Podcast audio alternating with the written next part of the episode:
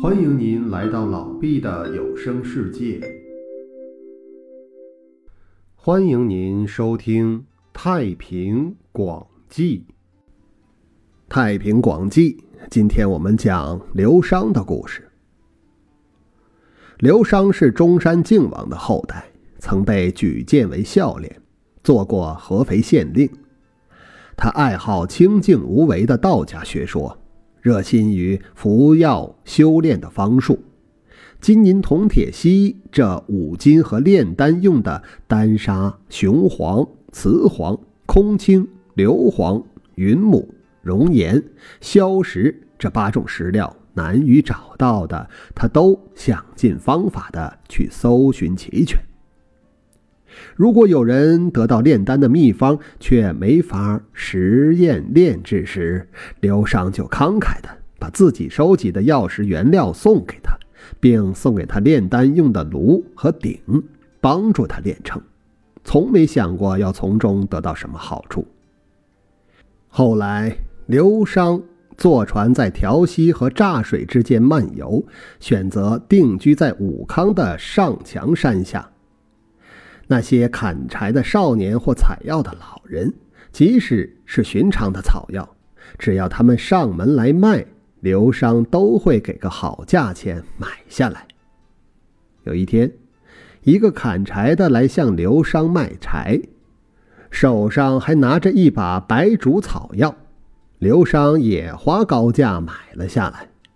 其实，刘商的院子里各种草药已堆了很大一堆了。这天，他拄着拐杖在野外田间小路上很悠闲地散步，正自得其乐。忽然听到丛林里有人谈话，说：“中山人刘商，今天神已经把神药白术赐给他了。这是由于他长期积累阴功和专心修道的意志感动了神吧。”刘商仔细查看树林，没发现一个人影。刘商跑回家去，拿出那把白竹，结合自己的修炼服用。过了一个多月，牙齿更结实了，头发更密了，面容变得像孩童，走路又轻又快，可以赶上奔跑的马。攀登高入云端的山峰，也不再觉得疲惫。又过了一个多月。不出门就知道天下的事，非常的灵验，就进了上墙山的石洞里继续修炼。咸通初年，有一个卖酒人看见一个打柴的老人不同于凡人，就以厚礼接待了老人。老人过了几个月，又到酒店来，对卖酒人说：“我是中山人刘商。”一向就练习过画水墨画，今天来是想给你留一幅画，以酬谢你对我的隆重款待。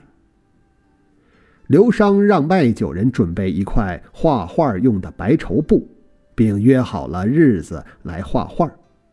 这天，刘商果然来到酒家，拿起笔来构思了一会儿，顷刻之间就在这布上画出了千山万水，那水平。不是世俗的工匠所能达到的。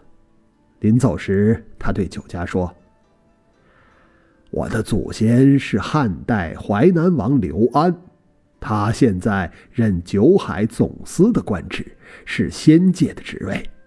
他任命我担任南明都水的职务。过十几天，我就要远别，不能再来看你了。”过了十几天。